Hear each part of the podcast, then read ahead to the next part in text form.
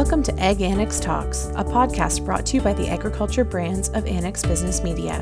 Join the teams behind Top Crop Manager, Potatoes in Canada, Fruit and Vegetable, Manure Manager, and Canadian Poultry magazines for compelling conversations with some of the most important voices in Canadian agriculture.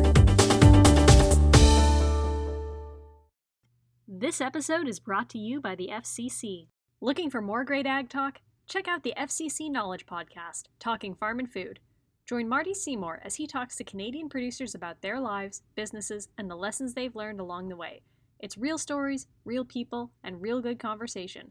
Find Talking Farm and Food wherever you get your podcasts or visit fcc.ca slash podcasts. Subscribe today.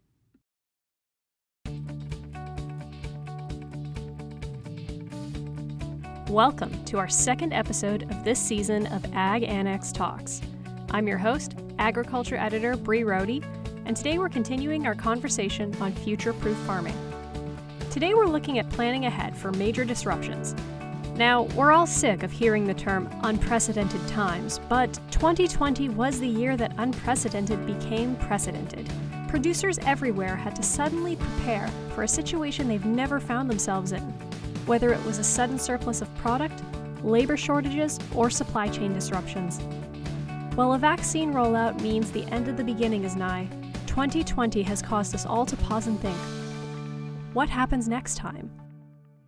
Maybe we won't see another major pandemic in our lifetimes, but the idea of disruption is now looming bigger in our minds, whether that disruption is economic, environmental, or epidemiological. Today we're going to talk about how we've pivoted under pressure and what we've learned about planning. We start with a conversation with Mike Wind, owner of Windiana Farms in Taber, Alberta. Are, are there any things that you've discovered along the way that really it's like, okay, this is working or this is something I can sustain into the next couple years? We don't want to think about the next couple of years. oh dear. I don't, I don't even want to hear that. We then have a conversation with Steve Brackenridge, director with the Ontario Federation of Agriculture representing the areas of Durham, Peterborough, and Kawartha Lakes Haliburton. People that are involved in agriculture today are very adaptive and, and very quick to turn and to uh, try and create value out of what they're doing. Finally, we chat with Dr. Brian Hoefs, senior veterinarian with the Minnesota Board of Health. Compound that with pigs that are, are kept around even a week or two weeks beyond their their date for slaughter, they, they continue to gain weight. So the, the rest of the issue then was we had pigs that were getting too heavy to bring to slaughter. Let's hear a little bit more about what they have to say, starting with Mike Wind. So, Mike, can you kind of give me a little bit of a summary? I know when you last spoke with us, uh, you were talking about kind of the pivot and some of the ways your operations had to change. Can you catch us up to how things have changed since then for you, and what uh, what things were looking like for you coming into 2021? Okay, uh, let me go through some of the things that are, that aren't working. So I'll, I'll go through that. And mm-hmm. so, uh, first of all, everything is virtual, mm-hmm. uh, which is very difficult um, because all, all our meetings, uh, all our, our get-togethers as producers, which we do during the winter, whether that would be our annual meetings, whether that would be uh, getting together, uh, you know, learning about new new products that are out there, uh, new techniques. All these things are all done virtual, which which is very difficult. In fact, it in fact it's very inefficient. It just doesn't it doesn't work, and I'll tell you why. Because most of the uh, of the collaboration, most of the work is done from grower to grower, one grower chatting to the other, whether that be over a a coffee over a beer over a meal. You know what I mean? Mm-hmm. And so that's not happening now. We're not we're, we're not we're not seeing other growers. We're not talking to each other, and that's local in, in southern Alberta as well as the meetings we attend virtually all over North America, uh, Canada, United States. So we meet with other producer groups. Um, and then that's besides the, the, the the boards that I'm on that we normally travel and and we see each other. We we are able to uh, get business done as well as uh, hey, how's it going on your farm, and what are the issues you're dealing with in your area or in your particular farm, and a lot of times that's where most of the work is done. mm-hmm. is is this conversation one to one to different producers. Mm-hmm. And that's really that's really really missing, and we really can see the effect. Mm. You know. So you said you said that was one of the things that wasn't working. Are are there any things that you've discovered along the way that really it's like okay, this is working, or this is something I can sustain into the next couple years? we don't want to think about the next couple of years. oh dear.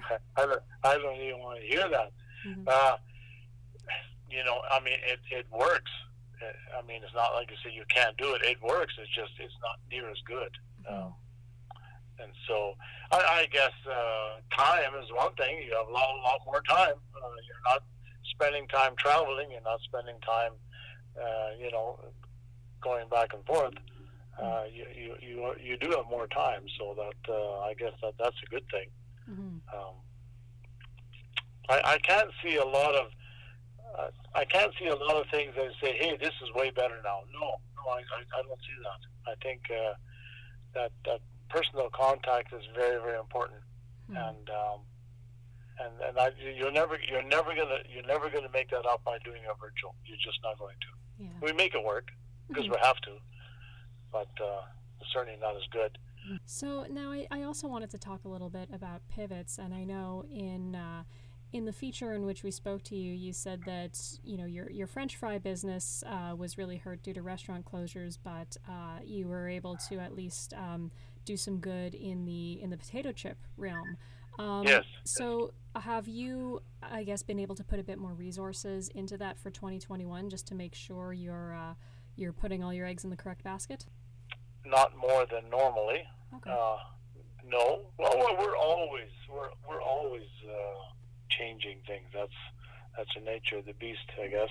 Mm-hmm. You know, we're we're always uh, trying to do things better and more efficient, and and and then the end result, producing a, a better product at a, at a, at a, at a lower price. So, um, I mean that that's ongoing all the time. So the uh, the French fry industry is starting to come around a little bit and the chip industry is still doing very well. But um, I see a little I see a little light in the end of that tunnel in the French fry industry, where where I think perhaps um, maybe people are finding a way to buy food uh, French fries other than the normal uh, going to a restaurant and sitting down. They're finding other ways to do that. Oh, that's great, and I love French fries. So, yeah. Um, so th- that's, I guess, um, what uh, brings me to my last question. Um, y- you mentioned, you know, adapting and changing is just kind of the way of the business. But you also said that uh, the idea of thinking about doing this for a couple years is a bit unnerving. So, um, I guess I'm just wondering, what is that? Uh, how does that affect your mentality, and what's that like? Um, th- this need to kind of have to continually adapt to all these changes it's frustrating. Mm-hmm. It's uh, yeah, it's it's frustrating. Um, the the I mean, you know, as far as traveling with meetings and so that's that's not the end of the world. It's, it's not as good as like I said before, but just the day to day business it, it is very frustrating. It's uh, you know after a while you say okay enough already let's let's get back to where things are supposed to be mm-hmm. because uh, we we deal with a lot of people every day. Uh, that that would be uh, business people, um, you know, picking up parts and and uh, just doing business where where you you know it's got to be done on the phone now or you know some either that or we try to get them to come to the farm if they're not just scared and uh, so yeah it's it's it's frustrating it just is all right well uh, that's all I had in terms of questions but if there was anything else that you wanted to add at all I don't. I, I like to say, hey, you know what? This is working great. We're okay for a couple of years, but I, I can't say it. I just can't. Um, right. And I and I and I know I'm not the only one. I know there's a lot of lot of frustration growing mm-hmm. in the farming community, saying, you know, we we we, we got to get back to normal here. Mm-hmm. You know, um, and so I I don't really have anything else. Uh, other than that to say we, we will produce food and we will do a good job Mm-hmm. And uh, I guess uh, the good part about this is that the consumer has found a way to continue to to still buy food and uh, in, in, a different fashion, but he has able to do that, and that's and that's good. For sure. Well, thank you so much for your time, Mike. Yep, thank you. Have a great one. Bye bye. So, while the pandemic has been difficult on the networking and labor aspects of farming, Mike is one of the lucky farmers who has been able to pivot slightly and benefit a little from changing consumer trends. But for a more broad look at how this disruption compares to past events and what farmers around Ontario have learned, let's hear from Steve Brackenridge with the OFA. Give a little bit of insight into uh, what type of agricultural activity you um, you see in your area of the Durham, Haliburton, Peterborough, Kawartha? Uh, okay, so very mixed um, agriculture in Durham, Peterborough, Kawartha, um, from very large size uh, farms, big land base, uh, lots of livestock, to very small 50, 100 acre um, direct to consumer type uh, operations. Okay. Um, so it is very mixed, uh, which I think is not unique to all of Ontario is like that. For sure, today. yeah. Um, so pre 2020, um, how much would you say producers and growers um, in the region as well as around Ontario were focused on contingency planning and preparedness for major supply chain or labor disruptions? I don't think that was on anyone's mind. And I think if you look at the last, oh, even 20 years, just in time delivery, that uh, you aren't keeping big inventories of parts or supplies uh, on site. The industries have evolved to um, pick up the phone, order, and it's there the next day or maybe even that afternoon. So um, that wasn't something that most people had gone the other way. Yeah, I'm, I'm very curious because I know it's so hard to imagine pre COVID at this point, but um, prior to the onset, what constituted a major disruption in the industry? Uh, well, um, if you look at the, the meat industry, a major disruption would be uh, a strike or a shutdown at a, at a packing facility. Okay. So not being able to move their livestock.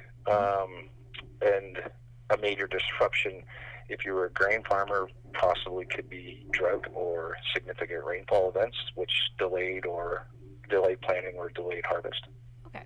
So now, over the last year, um, we've heard a lot of stories from people in the ag industry um, having to make big changes to their business models. Livestock producers have had to euthanize many of their animals. So, can you give us a sense at what some of the farmers uh, that you know uh, were looking at?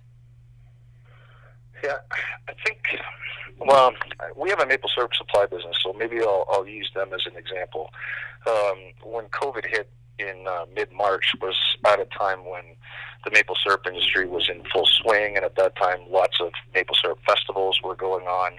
Or, or were up and coming, and uh, all of that got shut down. So for that industry, uh, a good ch- chunk of their marketing initiative or agritourism was completely stopped.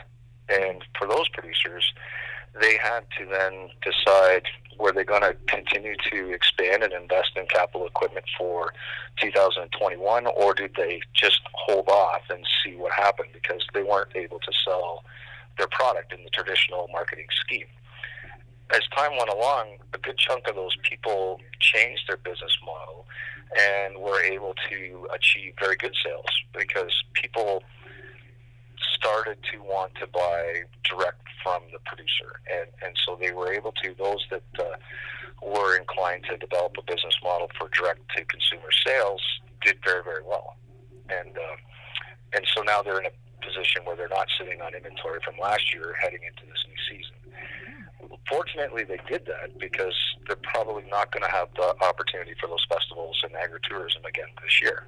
So, so there's just one industry's um, how they fared, right? Mhm. And, and a complete unknown at a, at a time of their greatest part of sales. If I look at the livestock side, they definitely had some challenge because our processing has become very concentrated in very few hands. And you have one disruption at a processing facility, and now you start to back up livestock. And that creates a big financial burden for those people because, as you well know, when an animal is ready to, to go, it needs to go because it just continues to get bigger and it creates, it has less value if it's held on to for t- too long. Mhm. And, and those supply, dis- those disruptions did occur and unfortunately did impact the, the meat sector. Yeah. So um, now we're basically a year in. We have these vaccines on the horizon, but we all know recovery is not going to be linear. It's not going to be quick. Um, so, how would you describe the current mindset of farmers when it comes to preparing for even the next big disruption? How how much of I guess how much uh, real estate is it taking up in their minds? I think for the most part, people have learned to deal with uh, what's going on and they've adapted. That's the one great thing about agriculture is uh, people that are involved in agriculture today are very adaptive and and very quick to turn and to uh, try and create value out of what they're doing. Um, it's always been that way. You wouldn't farm today if you weren't able to do that. Um, but the one thing that is probably on most of their minds is that lack of person to person contact because in agriculture you work very isolated and farmers you know not being able to go to the farm shows or to events um, to listen to speaking engagements those are things that are very important for the mental health of, of uh, agriculture and uh, they've had to do that virtually and so probably not so much from a business perspective but more from the mental aspect because we we do work in an isolated work working environment, and we've lost that person to person contact mm-hmm. and the ability to go to those shows. Beyond COVID, whether there's a, a bigger focus going on, forward on preparing for drastic disruption, whether it's a pandemic or big geopolitical event, um, how have organizations such as the OFA and other similar ones, um, how are they aiming to kind of help farmers throughout the future and maybe look at different things to do, like you said, to create those uh, those person to person connections or maybe provide a few more resources. Yeah, I, and good point. Um, what the OFA did back in March was uh, they they started out with uh, doing some member surveys, mm-hmm. and they did those member surveys to try and get a feel for one, what were people thinking, and two, what did they think their challenges were going to be in dealing with COVID going forward. And they did four of those um, from March, and I think there was one in May, but there was four that were done. Um, and from that, they, they used those survey results then to develop resource and resource uh, tools for people to try and address the concerns that were being showed at that time. Mm-hmm.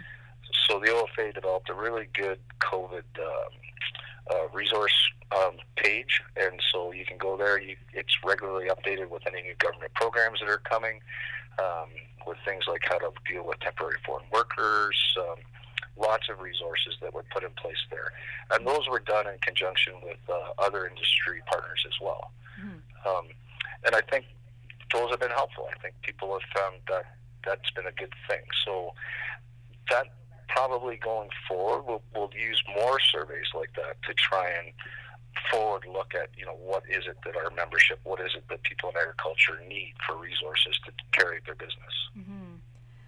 Last question. I wanted to get to kind of a fun question or a positive question. so when you think about the last year and all of the ups and the many downs. Um, what impressed you the most over the last year that you witnessed from farmers in Ontario? Mostly their resiliency. Um, and again, I think I said it earlier. Uh, it's incredible how well farmers adapt and change what they're doing to overcome the obstacle that's put in front of them today. And I think COVID just showed that uh, it's a resilient, very positive industry, and it has great potential to lead the economic recovery not only in the province of Ontario but the country itself.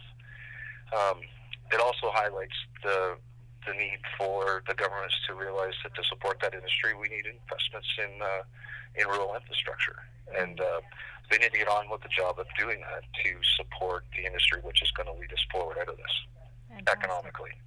Fantastic. So now that we have the big picture, let's zero in on a very specific issue that occurred last year. When restaurant shutdowns and processing disruptions resulted in a surplus of livestock, Many producers were forced to make tough decisions on what to do with that stock. Dr. Brian Hoefs breaks down what innovative steps were taken and what was learned through the ordeal. So, I wanted to start out with uh, some background. Um, can you tell us a little bit about what the situation was like in your area of Minnesota when some livestock producers began having to euthanize and compost their dead stock? Um, What kind of uptick did you guys see? Yeah, so it was it was kind of the perfect storm, if you will, of of disasters that, that occurred, particularly in the in the swine industry. We had uh, we had three plants within about a week's time that normally take uh, approximately 60% of market hogs from Minnesota um, at these three plants, but they, they all were closed because of COVID 19 infections in their um, their employees. So we had kind of a, a crisis. The the way pig production works is kind of we call it just in time uh, on a just in time basis. So we don't have the luxury of uh, other livestock species where you know if, if there's a delay in in the the processing, then they can hold on to animals like like cattle can be held on on feedlots for extra extra amount of time if necessary. That's that's not the case with with pigs. Their their days are are very limited when when they have to move out of the the feeder barns that they're in to allow the next crew to move in. So it, it was a it was a, a big bottleneck and, and almost a standstill with respect to some of our producers that that caused this this massive uh, backlog of, of pigs and and pigs that that didn't have anywhere to go. They were ready to be processed for um, human consumption, and and there weren't any plants that were really able to take the, the glut of pigs that were that were in the market. Compound that with pigs that are are kept around even a week or two weeks beyond their their date for slaughter, they they continue to gain weight. So the the rest of the issue then was we had pigs that were getting too heavy to bring to slaughter. Uh, a lot of our processing plants are set up for a very a very narrow window of of weight and size pigs that can be processed. If they if they get too heavy, they're they're not able to be managed on the, the equipment, and, and it causes a bottleneck at the at the processing plant. So we had a we had a crisis that we we weren't expecting, and, and it kind of popped up somewhat out of nowhere. Wow. Now, you guys are obviously big proponents when it comes to composting dead stock of doing it in a healthy, responsible way. So, what are some of the things that you taught producers or helped them through during this time? So the, the other unique thing about this crisis, so I I'm a senior veterinarian at the Minnesota Board of Animal Health, and, and our jurisdiction lies with with animal health, obviously, and and this was a crisis caused by a, a human health condition. There was nothing wrong with these pigs; these were healthy pigs otherwise, and, and ready for for market. So oddly, the, the Board of Animal Health didn't have jurisdiction over what to do with these these pigs. The the one caveat to that is the the Board of Animal Health is responsible for carcass disposal options in the state of Minnesota. So that was that was primarily where we were able to offer advice and, and counseling to to our producers. So the um, the producers had their their herd veterinarians that were able to uh, give them information and, and direction on how to depopulate. You know what what methods were were best suited for their particular enterprise, um, and from there we were able to assist them with the, the disposal of those carcasses. Um, it, it's important over over 90, probably over 95 percent of these carcasses actually went into rendering. They were they were uh, channeled into um, the rendering markets where they could be reprocessed or, or rendered to be used for uh, animal food and, and other byproducts from, from the carcass disposal. So every effort was made to to send the carcasses, the, the depopulated pigs in that direction to to at least um, recoup some some value out of the, the protein that, that was otherwise completely completely safe. And mm-hmm. and uh, kudos to our, our, our rendering partners; they were able to upgrade their facilities and, and their their shifts to to uh, render 100% more. They, they doubled production at most of their plants. So um, that was that was really uh, a lifesaver for the, the whole depopulation effort. The, the renderers were the ones that that came in and, and kind of saved the day, so to speak, with, with the majority of the carcasses. Um, that being said, we we did see a, a need to offer additional assistance, and that's where the, the composting came in. So we have we have a variety of, of different options for disposing of, of carcasses in Minnesota, but they're not uh, they're not universally available. And by that I mean different different portions of the state don't lend themselves to different types of of carcass disposal. So, for example, burial we we do allow that in, in certain circumstances, but the the way Minnesota is as far as their water table is concerned, there aren't a lot of places where you could bury a carcass that wouldn't contaminate the water supply. So burial was not a, a great fit. Um, incineration is another method, but uh, expensive and, and difficult to come by with, with the numbers of pigs that we were talking about. Mm. And then uh, landfill would be another form, and, and that's that's based a little bit more on the, the local ordinances. Some some uh, communities allow carcasses to be deposited in landfills, others don't. So that left us with, with composting, which is uh, kind of the, the up and coming disposal method that we're seeing across the country. Uh, we have some uh, good relations with our, our counterparts in other states across the country, and actually, uh, North Carolina has done a considerable amount of research in carcass disposal as a, a means of uh, getting rid of, of carcasses after a depopulation event. So we were able to glean a lot from their research and and activate some of those those kinds of resources here in, in Minnesota as well. Mm-hmm.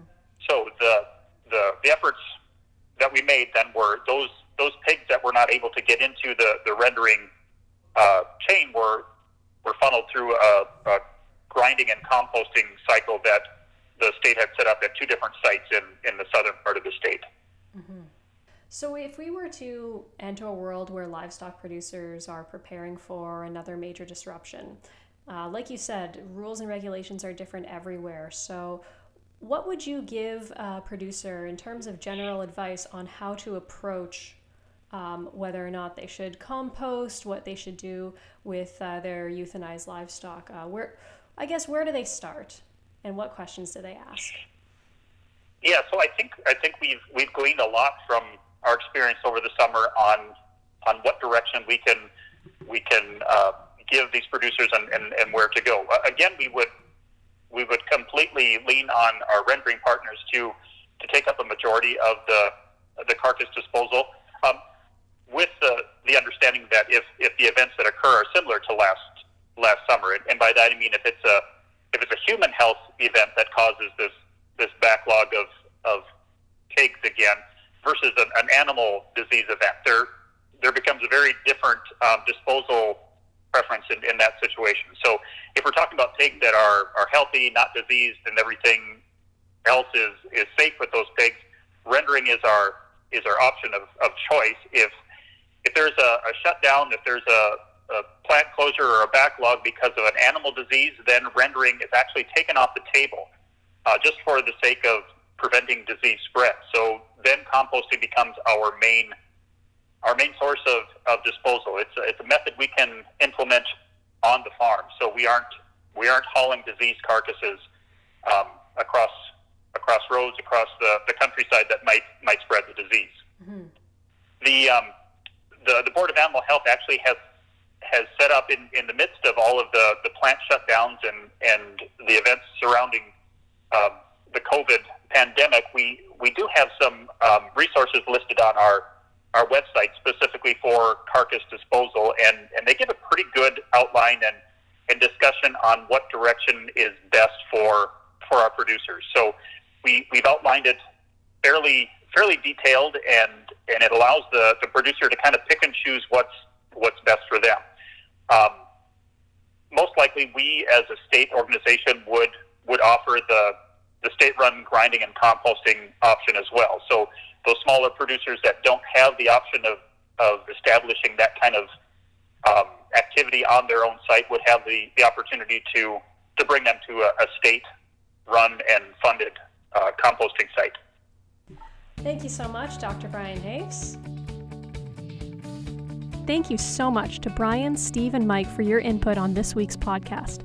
We'll be back in two weeks for another episode on future proof farming. I'm Bree Rody. Take it easy. Keep the conversation going. Check out Talking Farm and Food, the new monthly podcast from FCC. Host Marty Seymour chats with producers from across Canada, highlighting real stories and experiences of farm entrepreneurs and digging into the business management topics you care about.